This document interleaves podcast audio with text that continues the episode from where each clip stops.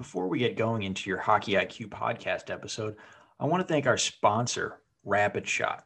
Rapid Shot is the smart shooting lane. Uh, it's like a batting cage for hockey players. Very cool. Tracks your shot in three ways accuracy, shot speed, and reaction time. Uh, easy to use. Uh, actually, I used it when I played and was growing up. Very easy. Simply scan your phone in, select your settings, and start shooting. Uh, you can see your stats on the app and online. You can check them out at rapidshot.com. Uh, great small business. I actually grew up with one of the owner's sons and have played with all the family members by now, uh, just in local pickups here in Ohio. Very cool local business. Awesome product. I love it. I know quite a few NHLers have them in their homes. Uh, a lot of D1 programs have it at their rinks. So you have to check this out. Rapidshot.com. Check it out. Rapidshot, thank you so much for sponsoring our podcast.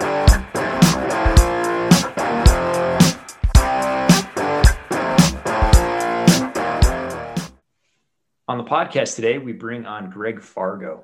Greg is the head coach of the women's program at Colgate University.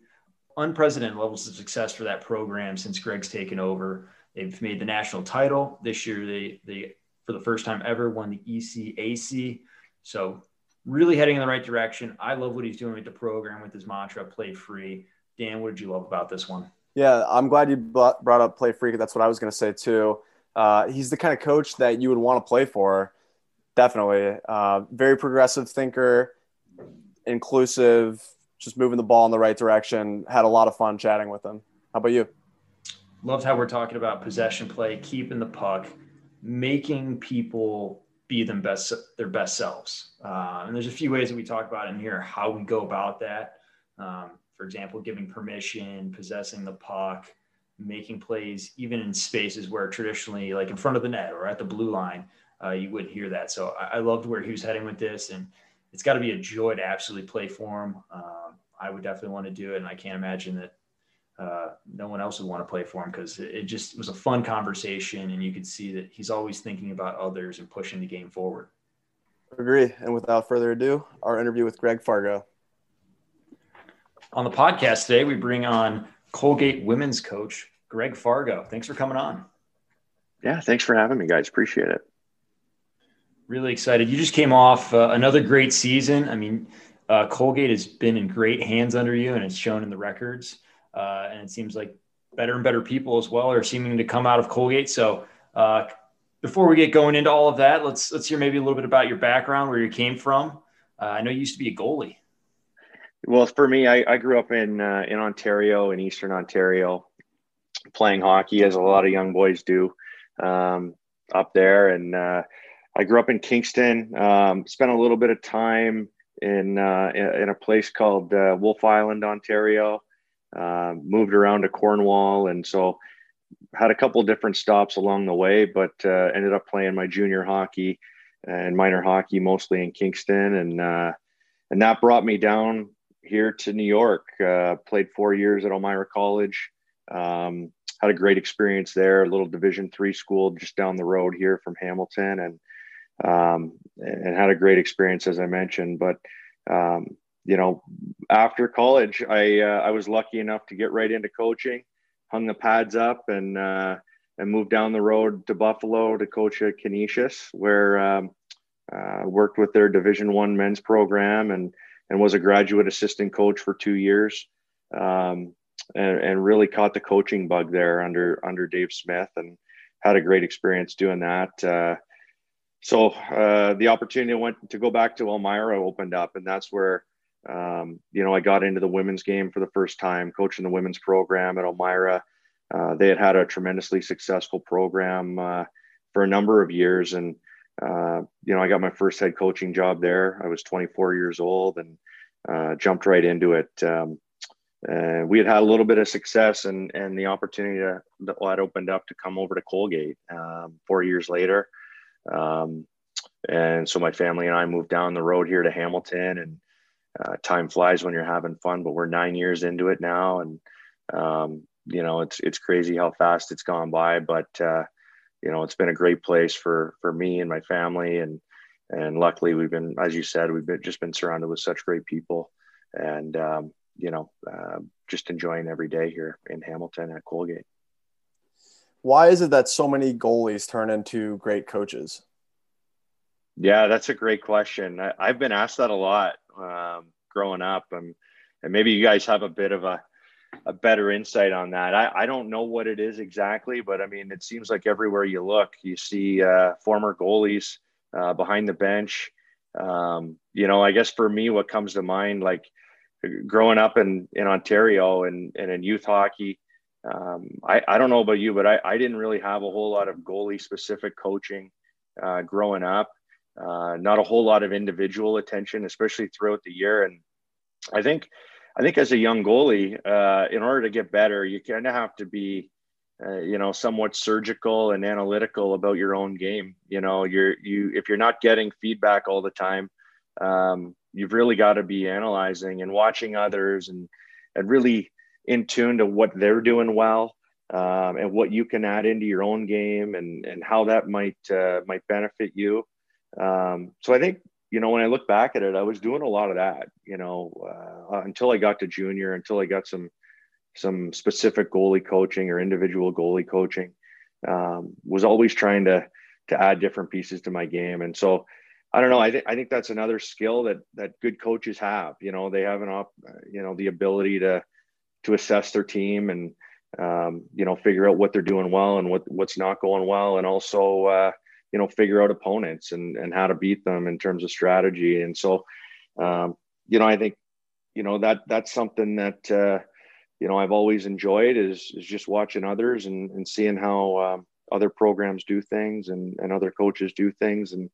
Um, I don't know. Maybe it's had an impact on uh, on my coaching, my my goalie background growing up. But you know, for me, truly, I, I think the passion for coaching, um, you know, has has resulted out of uh, really just you know being able to combine two passions of mine, which is teaching and uh, and the game of hockey. You know, and I grew up I grew up working uh, every summer camp there is, and um, being on the ice all day long, coaching kids, and and really just enjoying that process. And so for me to um, you know to move into the coaching world and and profession it made a ton of sense and uh, uh, hasn't felt like a day of work ever since i started i've heard that many times like just goalies are more observant than others which is super true for my brother who, who was a goalie like he would just we we're both shy kids but he was particularly like just observant like he would you would ask him a question he'd be right on the ball so i think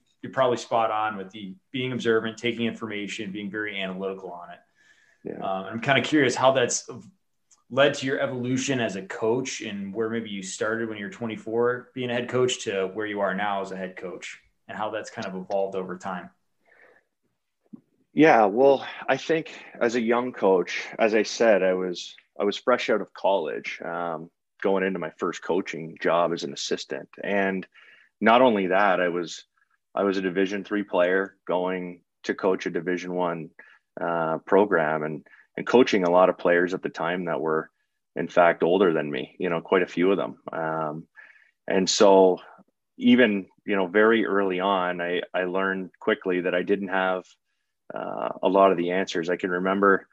Uh, you know my first uh, my first day on the job at practice you know players coming to me asking questions about breakouts and you know, being a former goalie, not really paying attention to uh, the, the intricate details of, uh, of team play, uh, I didn't have the answers. So, you know, I had to quickly figure that out, you know, if I was going to stay in coaching. And, and luckily I was, you know, so fortunate to uh, have two great mentors uh, on my first stop at Canisius. Um, you know, I worked with uh, head coach Dave Smith, who's now at RPI and, and Mike Mankowski, who was, um, the other assistant coach at the time, and um, now works uh, in Toledo, Ohio, with uh, youth hockey uh, group there. So, um, you know, had had tremendous mentors that were extremely patient, and uh, and I think the other thing is, you know, really got to dive deep into the X's and O's um, early on.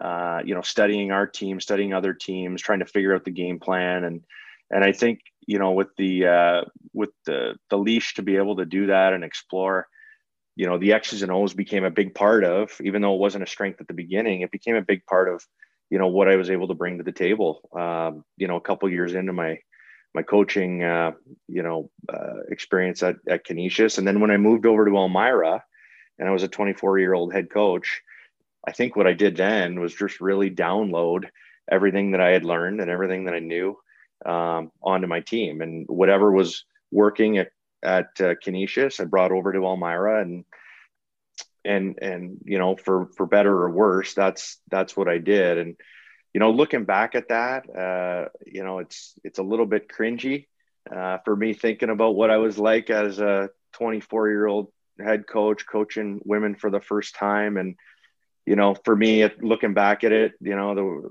you, you was coaching with power tools you know there was a lot of rules there was consequences you know heavily influenced by you know x's and o's and and being outcome oriented. And and i think when you're like that as a young coach it, it really puts a strain on the relationships of of the people that you surround yourself with. And uh, it didn't take me a whole lot of time to figure that out. I think you know for me um, as i as i made the transition over here to colgate i think I quickly learned that um, you know we had to we had to work on or i had to work on strengthening the relationships and really um, creating an environment here where people can do their best work. Uh, people are motivated to do their best work and uh, and can thrive in in the environment that we as coaches create. And I think over time, I've I've been so fortunate to surround myself with great people, great players, and it just seemed like seems like the more that I I invest in relationships and uh, motivating and inspiring others to do their best work, I um, we, we've we've enjoyed the outcomes, and so that's what how I feel like I've changed as a coach over time, and um, hopefully I'm having a you know positive influence on others now. Yeah, that's awesome. Uh, coaching with power tools. I'm gonna have to add that to my vernacular. I've never heard that before. I like that a lot. Yeah. Um, yeah. I w- real quick before I forget, I just uh, looked up Mike Mankowski because you mentioned him. He's in Toledo. He he's a director for uh, the Sylvania North Stars program. I'm Greg and I are both in Ohio. That's a great program. So shout out Mike for doing good things with that. That's a that's a really strong program in Toledo. So that's awesome. One thing I wanted to ask you about, and I guess it's kind of a natural segue here. Where, uh, what was it like going from you know coaching at Canisius to the women's game, like especially at first? Yeah, I mean to be honest, I really didn't know what I was getting into. Um, you know, making the jump to women's hockey, and it probably may not have been the most popular decision at the time, but you know, looking back at it, for me, it was it was the best thing that that I've done. You know, in my coaching career, I think not just as a young coach, but um, you know, coaching women, I think it, it really um, opened my eyes, and I, I quickly needed to become a you know a great communicator um, and be detailed in my delivery and you know because because the women really wanted to understand you know what they what what um, I wanted them to do and and they wanted to do it the right way you know and so how I said it was important uh, or sorry what I said was important but also how I said uh, I said it was really important so I think as a coach just how you how you communicate you know, I, I quickly needed to uh, to evolve there. You know, but yeah, this is where I think uh, coaching women's hockey has been so great. I mean, it's it's really when you watch it, it's a beautiful game. Uh, you know, it's very free flowing. Uh, obviously, there's not as much contact, but there still is contact in the game. And you know, you're I, have been lucky enough to coach some of the most competitive people that I that I know um, in my time coaching at, at both Elmira and, and Colgate. And, and yet I think what's exciting about the women's game is that really it's, um, it's a game that's still young. You know, it, it, the first women's world championship wasn't played uh, until 1990, which wasn't that long ago. And, uh, and so I, I still feel like the room for growth in our sport, uh, you know, exists tremendously. And, and for me and, and our staff, I think that's something that really excites us. Uh, we want to get behind the growth of the game, you know, because for our, the women that we coach, they they've really, um, you know, they grow up watching the NHL, and and our game on the women's side is, so different, and uh, there are a lot of differences to it, but yet along the way they've been told some of them in many cases that you know they can't do what what the guys have done or can do, and and, and that's where we really want to challenge that. I, I think, um, you know, on a larger scale, we want to change that part of uh, the game. We want to change that expectation of the athlete. I think, you know, why can't they do what the men do?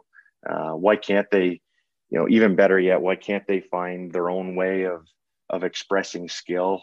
Maybe that's unique to the women's game. Maybe it's something that's never been done before or thought of. I think really there's so much opportunity in our game to to keep it moving forward, and I know that's something that you know it, it motivates me you know, to just make a dent and move the needle forward in our game. And I, and I still think there's a tremendous, you know, opportunity for growth there.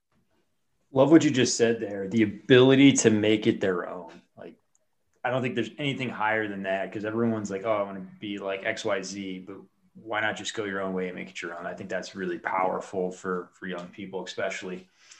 Um, curious on, on, that last point of where do you see the room for growth, uh, and maybe how are you going about creating that?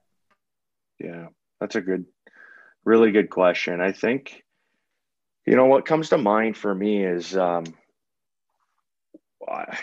the younger me. Um, you know, like a lot of young coaches, as I said, you know, was so, um, you know, driven by by X's and O's and structure, um, and and really kind of putting the reins on players. You know, I think as coaches, a lot of times we want to control everything that that our players do on the ice, and that's where I feel, um, you know, the opportunity is in the women's game. I think, you know, my younger years uh, dealing with players, um, you know, they were many of them were afraid to make mistakes on the ice. You know, they were afraid to um, explore the game. They were afraid to try things out there, and I think upon reflection, that really falls on on me as the coach. Uh, you know, to to change that and to try and create an environment where our players uh, feel really comfortable about trying new things, and so.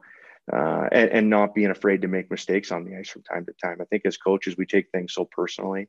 Uh, when players do make mistakes, we won't. I know for me, um, and for our staff, it's really about trying to remove those barriers that allow our players the freedom to to go out, um, try new things, explore the game, and really try to, um, you know, we use the motto "play free," and um, and I think that's a big part of uh, the environment that we're trying to create. We want to bring in great players that obviously, uh, you know, have a have a certain skill set, um, but at the same time.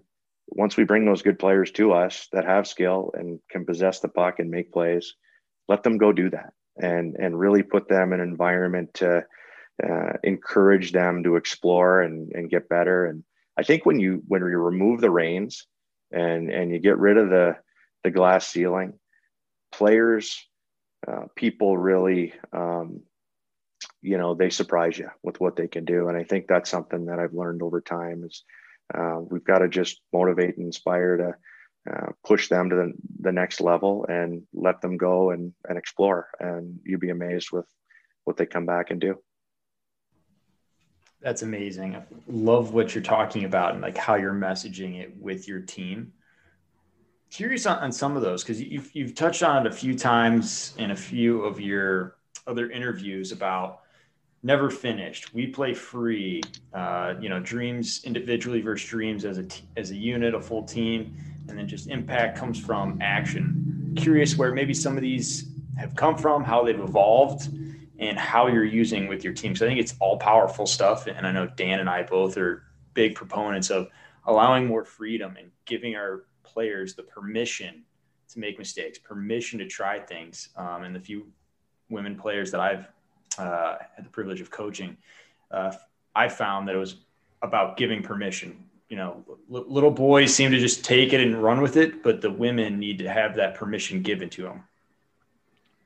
Yeah, I would agree with you on that. And, um, you know, for us, I think, um, you know, it's got to be more than just a more than just a hashtag, more than just a, a phrase. And I, I, really think we, as a staff, try to, um, you know, make these things come to life every day, whether it be how we practice or um, you know, just just making the the rink a destination every day for our players to come. We want to encourage them to come and have a great time, leave school behind, and and look forward to coming to the rink and having fun. And um, you know the the play free motto I think you know has been a big part of who we are. Um, you know I think the next the uh, you know an additional layer to that. Um, you know I think when you're talking about people and athletes and and them trying to unlock their full potential, I really think we as coaches, um, you know, you can see things that get in the way. I think a lot of times, um, you know, when players don't quite understand their role or you know they don't have clarity on their role or they don't have clarity on who they are as a player. Um, you know that can that can hold them back from becoming who um, who they want to be as a player. And so i think it's our job as coaches to really provide some clarity there and help them set a clear path to um, to you know the things that may be getting in the way or, or get around the things that are getting in the way of them unlocking their true potential and and that is stemmed fully in the relationships I think that we build. And whether it's you know role definition talking about their strengths um, setting a clear path of their development plan um, and and what's next in order to see them grow um, you know we we really just want to be locked in step with our players on on how to do that. I think that's a that's a big part of it. And the other thing that we're really interested in um, is trying to better understand why why people do what they do you know like why do why do players play? And, I, and that's something that we'll often ask in recruiting and and try to better understand. I think what we found is you know the best the best players the ones that that have the most room for growth. They they play because they truly love the game.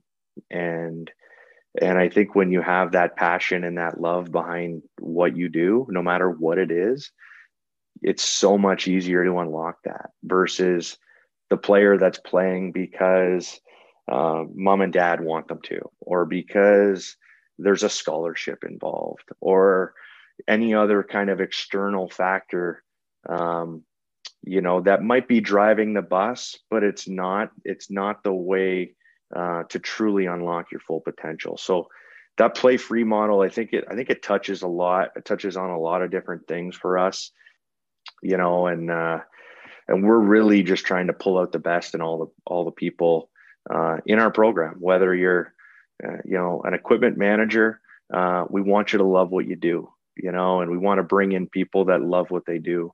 Um, because if you're motivated by other things, I, I, don't think you can. And the same goes for players and coaches alike. So um, that's a big part of, uh, of where we're moving. That's awesome. And that's a great answer. I'm curious from a recruiting standpoint, aside from um, the passion that you brought up, what, what kind of player are you looking for? Like, what's the prototypical Colgate recruit look like?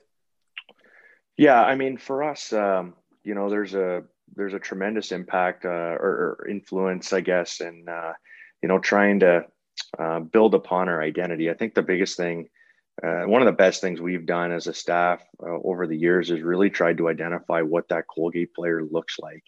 Um, you know, when you have a, a group of um, like-minded people that all want the same thing, um, it, it's uh, it's a really powerful thing. And so I think what we're looking for, you know, we want to identify people that you know have a puck possession mindset, uh, that make plays, um, you know, that with an emphasis on skills and um, you know, want to make plays in all all three zones of the ice and not just in the offensive zone where it's safe to do so.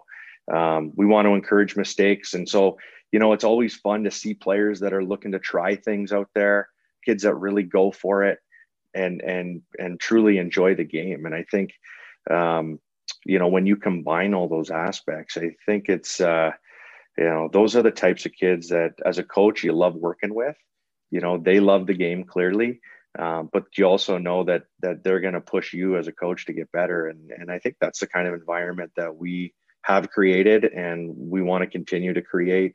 Um, it's just in this environment where everybody makes each other better around uh, our program and and coaches are included in that. And I think um, as much as I would like to say we've uh, we've taught our players a lot over the years, uh, I think they continue to teach us more and more as we as we bring in those skilled players and and uh, together we can help you know uh, push our our program forward uh, into this next this next a couple of years here.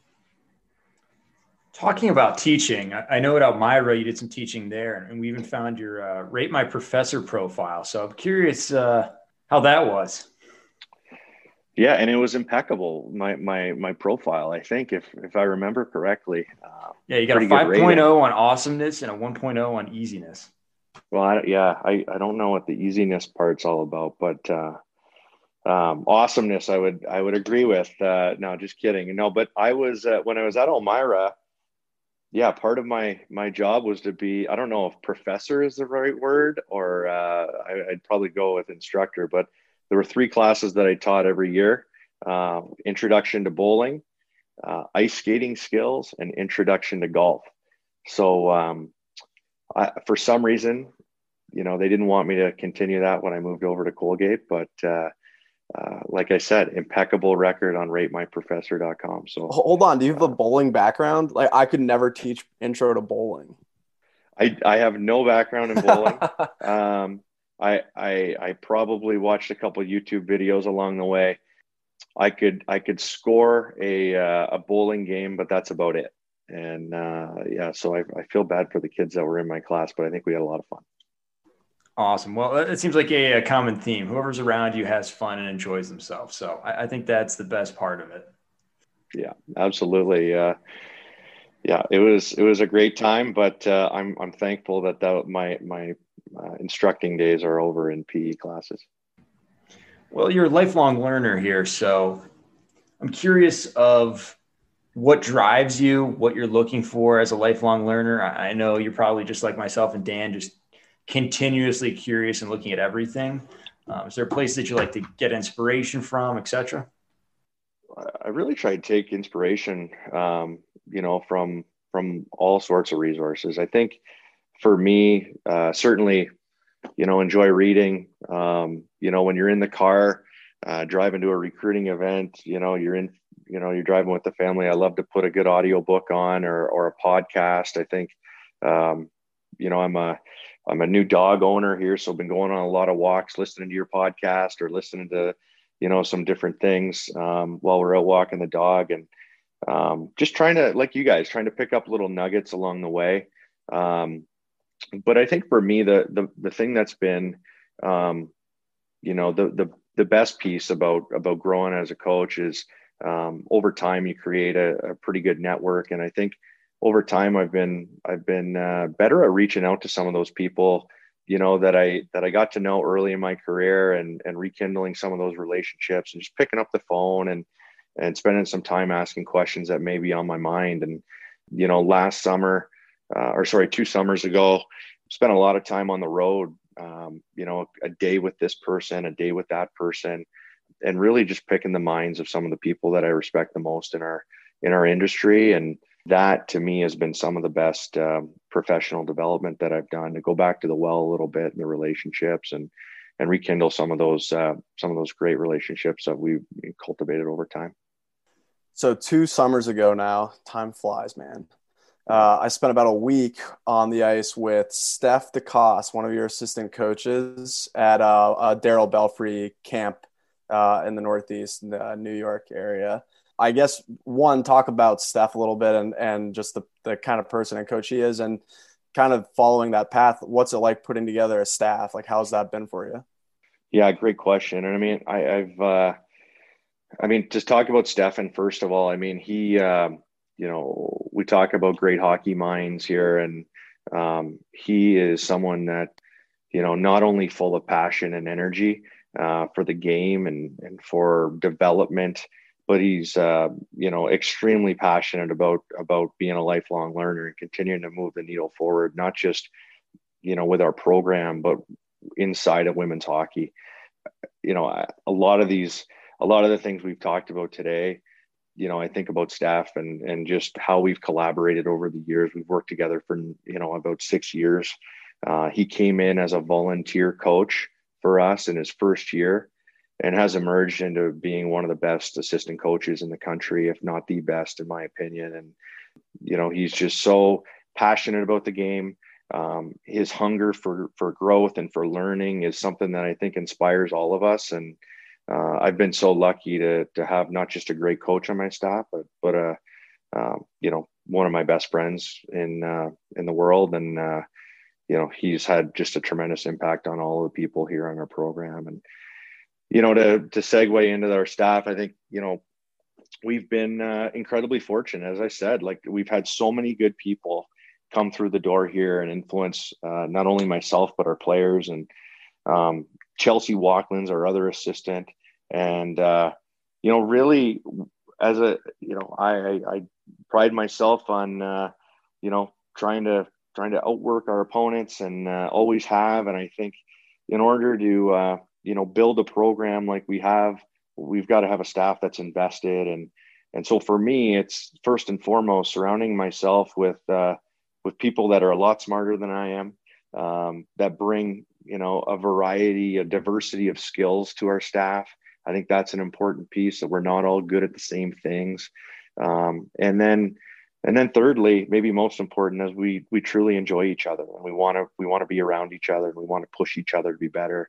Um, it's it's not about always being uh, you know seeing things the same way or um, you know even even agreeing all the time. But uh, i think when you have a staff that works so well together we can have differences uh, we can beat up ideas. But um, when it comes to delivering messages to the team there's there's a tremendous amount of loyalty and and we're all on the same on the same page even though maybe we started in a different place. So um, it's been a it's over time uh, i've been so lucky to have great staffs and uh, currently with chelsea and stefan um, you know, they make me better every day, and I know they make our players better. We're we're all lucky that uh, you know they're a part of our program today.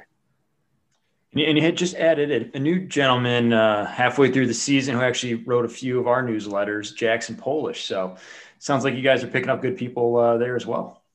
Yeah, Jackson's doing a great job, and uh, we're lucky to have him as our, our director of operations. And uh, you know he's he's eager and and you know someone that's chomping at the bit to continue to learn. And and so we think he's in a great spot to be able to do that and, and hope to help him uh, you know keep moving along in the hockey ranks. So I, I got one more for you. And again thanks for coming on.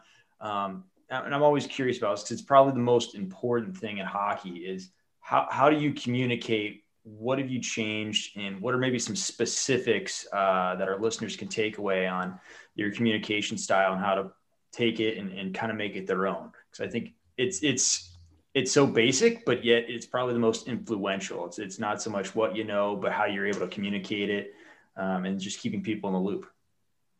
Yeah, well, uh, that's a great question. I think that's really at the core of uh, all walks of leadership is is how we communicate, and you know, something for me you know that that I've learned is is just the importance of in, involving um, others in uh, in everything that we do. I think when you have you, you know when you when you share you know the vision when you collaborate with the people that you work with it, it's much more feasible i think to get everybody on board and and inspired about where you're going as a as a program uh, you know and, and so that's something that i think that i've really tried to to do over time is uh, just involve our constituents, involve our players in decisions that we make, involve our our staff uh, more, uh, rather than kind of leading uh, with an iron fist. Um, you know, with those power tools that we talked about earlier, Dan, and um, you know, trying to trying to share that and and um,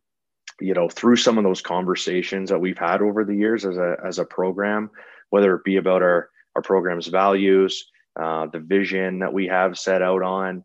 Um, I think when you in, when you involve other people in that process, you're going to get a lot more out of them um, when it comes time for the rubber to hit the road.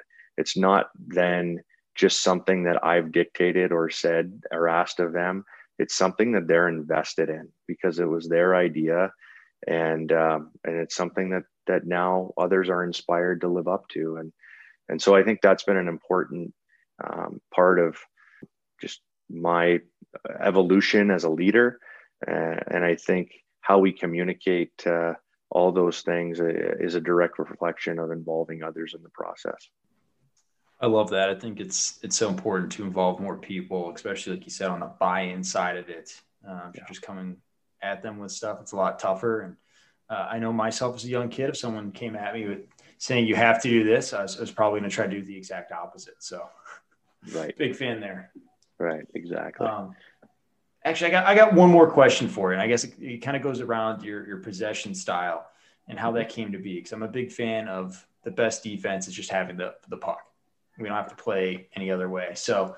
Um, you've kind of nailed it a little bit and gone around it, but I, I want to get directly at possession hockey and why that's a thing. Um, I, I, originally got it from Barcelona, and I love soccer. Uh, my, my, freshman year at Akron, they won national titles, so couldn't couldn't not be involved uh, since we are actually good at a sport. But uh, it's it, it's quite something. So I'm curious what you think about it. Yeah, well, I, I would agree with you. I think you know when we when we you know first started talking about moving to more of a, a possession game model um, you know i'd say it was heavily influenced by um, by soccer you know and uh, and tried to bring in a lot of those parts into into our game. Um, i would agree with you in the sense that i think the best defense is having the puck and, and possessing the puck. And so you know in our i mean there's a lot of different ways we could go with it. I think in hockey over time i don't know about you guys but you know growing up in certain areas of the ice, I remember my coaches talking about, you know, don't pass the puck in front of your net, or you know, you're at the blue line, don't turn it over at the blue line. Like those were some of the constant messages that that I recall growing up. Um, and so, for so many years, there's been you know a stigma associated with different areas of the ice, you know, and players um, being scared to make plays um, in those um, in those areas of the ice. And I think that's something that, um, as a staff, we've really tried to move away from. We've rather than uh, punting pucks and, and getting rid of the, the, puck there or not moving the puck in front of the in front of our own net. Uh, we've really encouraged our players to explore those areas of the ice and and rather than just uh, throwing the puck away or giving it to somebody else, like um, challenge them to make a better play and, and I think sometimes when you um, when you you you know you just expect more out of players in those areas. Again, as I said earlier, it's really surprising what they can uh, show you they can do. And now all of a sudden, you've got a competent defenseman uh, who's making a skilled play at the blue line under pressure, and and that extends our zone time even longer. And and so I think when you stack those things up on top of each other, um, again, talk about uh, you know, the women's game, especially having more room to grow. Um, I think that's an area where we can come to expect more out of our players, more out of our skilled players to make plays in those uh, stigmatized uh, areas of the ice. And uh, and so that's something that we're really passionate about. And uh, I feel like we've come a long way in it, and we continue to explore it and uh, try and move the needle forward on this possession mindset. That's awesome. And you know, it's funny you say that. So uh, the program I coach, we have a 10 and under team, 12 and under, 14 and under team. And we, so like, I don't know, not to toot our own horn, but like we, we definitely make it known to our kids that like, you know, this is a free space to make mistakes, like never punt the puck ever. If you get to turn it over, like that's fine. We'll talk about it later, but don't be afraid. So by the time they get to me at 14, like they're very confident making those plays, almost like to a fault, maybe. Like I love it. Like like you said, I think it's like better to kind of like I don't know how to say it, tighten the tighten it up like later as opposed to, you know, almost like retrain their mind when you get them in college. Like how difficult is it for some of these players who have been taught for, you know, literally 10 plus years to like not make this play to like kind of reprogram their brain. Yeah. Yeah. That's a great point. I, I, uh, it, it, it, does come with challenges um, because every player that comes into a program, you know, uh, a college program is coming from a different background with different experiences. So now we're, you know, that's why I think um, having a really clear identity of the types of people that you want to bring into your program becomes really important first and foremost, and and that uh, desire to explore the game. But beyond that, like I also think a big part of um, breaking those old habits or that old mindset is about how we structure our practices and uh, and how we how we practice every day you know quite frankly and i think one thing uh, that we have really tried to do is is make sure that every day um, has you know some built-in time for us to to play and uh, you know, play games where where players are making plays uh, at the offensive blue line under pressure. Um, have play have games structured where uh, players are encouraged to um, only use the middle of the ice and not not allow them to use the wall. And I think when you do that and you stack those instances on top of each other, um, they're forced to explore through the games and or through the small games especially. And then uh, once you've kind of done that and you start to see it come to fruition in gameplay, even though they might be a little bit com- uncomfortable at first, I think the more you reinforce, um, you know what what you like through video, um, and you keep watering that plant over time, um, it really doesn't take a whole lot for players to change their mindset about uh, you know some of some of the fear that once existed. Uh, you know, making plays under pressure. So that's been a fun experience. I know for us, the year we went to um, the national final in 2018, that was a year. Uh, I say this to a lot of people. I, I could probably count the the number of actual um, structured drills we did that year on uh, two hands. You know, we played a ton of games, and I think uh, because of that, our team that year especially really adopted the the play free mindset, and you know, it, it, it really propelled us to uh, to you know one of the best seasons our program's ever had. I love the concept that you bring up there about permission and pressure, and you're trying to take pressure off your players to make them play free and allow them to make those mistakes and make those plays and gain confidence.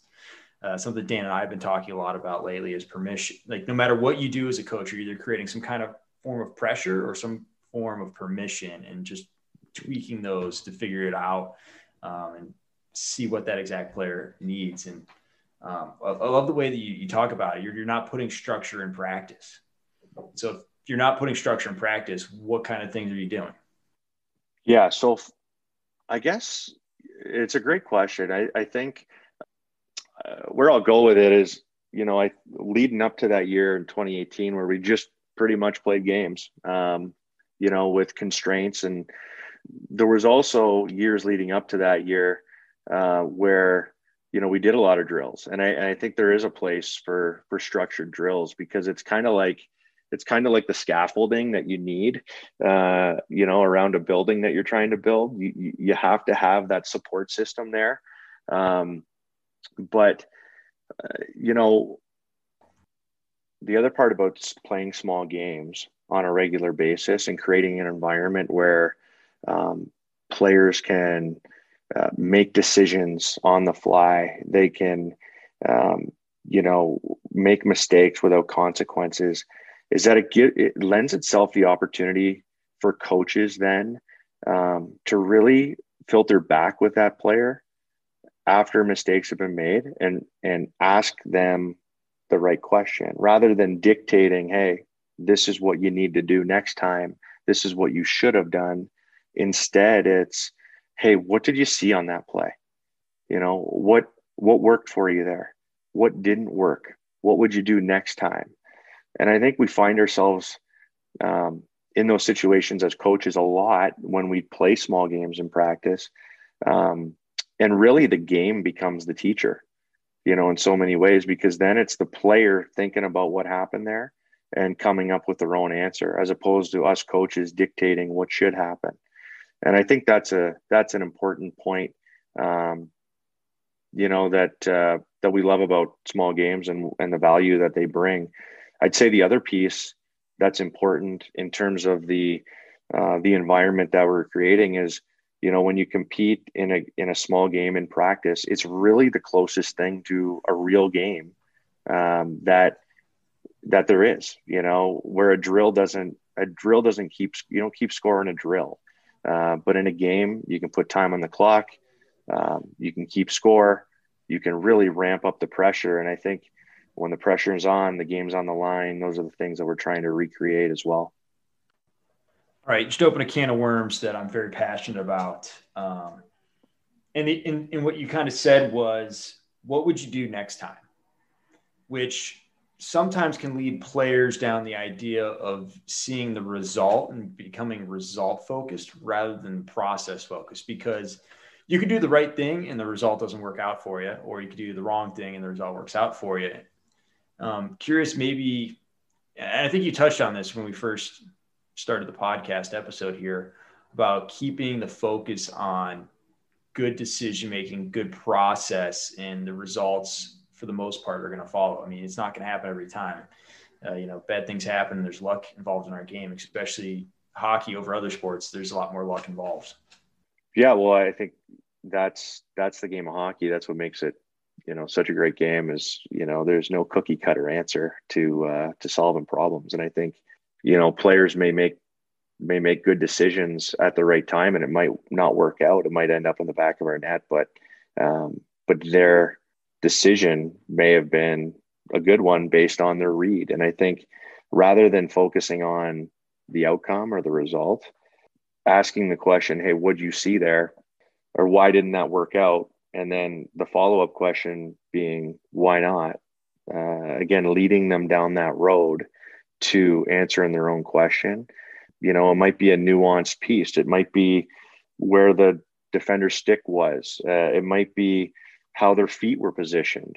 Uh, but in the next rep, it might look a little bit different. And so I think by encouraging them and asking them the right questions along the way, um, it can also tune our players into the right details of what's really important in terms of making the right decisions and not necessarily focused in on the outcomes that that exist because of those decisions. So uh, I think as a coach, I'm always interested in, you know, what's the player looking for? You're going back to get a puck, you know, in your own end, trying to break your team out, and your shoulder check. Well, why are you shoulder checking? What are you looking for? Uh, what do you see? And I think asking those deeper questions really is the key to helping the player unlock what's important and, and make the next right play question asking. I think, uh, fortunately, fortunately, my dad's in the coaching business, uh, not as a career, but I've always grown around up around a dad who's a hockey coach and figuring out at a young age, like question asking is the key element to leadership uh, in trying to draw out the best in people. So I, I love that answer. Really do. Dan, do you have any follow up questions on that? I mean, I could go another hour based on what we finished up here, uh, but I also want to be respectful of time. No, go ahead, Greg. No way. We, we need to have Greg back on again. He needs a second episode where we'll dive into the leadership aspects and question asking and really drawing these things out because th- this is not something that's quick. Five minutes. No way. Yeah, we can um, keep going forever on this. I agree. It's yeah, it, it's it's yeah. it's what you don't think of when you first get started, but once you get into it, you're like, it's just mind boggling how much value is in it Yeah, yeah, I agree. The questions piece for me is uh, is something that I'm always reflecting on, and and I feel like I could always do better. You know, as a coach, I think I think I find myself I fall into the trap from time to time, and in you know telling players what to do, and it, it's hard in the moment. You know, I will say that. I think you guys probably find yourselves in that situation too, where you want to give players the answer because they want the answer, and and that's something that you know, I noticed over time is, you know, you're in a game, players come back to the bench and, you know, they, they turn around and say, Hey, what should I have done there? And, and really, when you think about it, it doesn't matter what you say um, as a coach. It matters, you know, how they work through um, problem solving and and coming up with the solution for themselves uh, the next time. And that's where I think asking the right questions as a coach has a tremendous amount of value um, because you really flip the script and you get them thinking about really coming up with their own answers, which at the end of the day, that's what's most important because they're the ones playing the game. Yeah, I once heard someone talk about this. Uh, it was on their own coaching process. They went from yelling to telling to asking. Yeah, three step process, which which I thought was was absolutely wonderful. But uh, we'll, we'll, wrap it up for now. We'll, we'll, have you back on another time. But uh, thanks again for coming on. I want to give you uh, two minutes here at the end to plug anything you want to talk about. Floor is yours. I'll be honest, guys. I really don't have a lot to plug. I'm just, uh, you know, excited to be in this with you guys. Uh, I'm a big fan of the podcast. I, as I said, I listen to it on my walks uh, weekly, and uh, i was, you know, thrilled that you wanted to have me on. And just really passionate about coaching and uh, you know where the women's game is going and um, just thank you guys for the platform to be able to talk about it Absolutely. Thank you. We'll catch you down the road. Thank you for tuning into the Hockey IQ podcast. We are Hockey's Arsenal. Greg Revac and Dan Dukart. Together, we've come together to create a platform and a community to expand on hockey intelligence, hockey IQ, whatever you want to call it. Uh, we're very passionate about seeing this game played smarter and better and continue to develop itself uh, to the next level and staying on the cutting edge of things. So you can find us at Hockey's Arsenal on Facebook, Twitter, and YouTube. We're also at hockeysarsenal.com. Uh, you, from there, you can find some resources and some options to work with us. We're excited to continue this. If you enjoyed this episode, please like, subscribe, follow, and share. Uh, you can also join up for our newsletter as well, where we're going to tackle anything hockey IQ related. So we're excited to have everyone here and continue to build.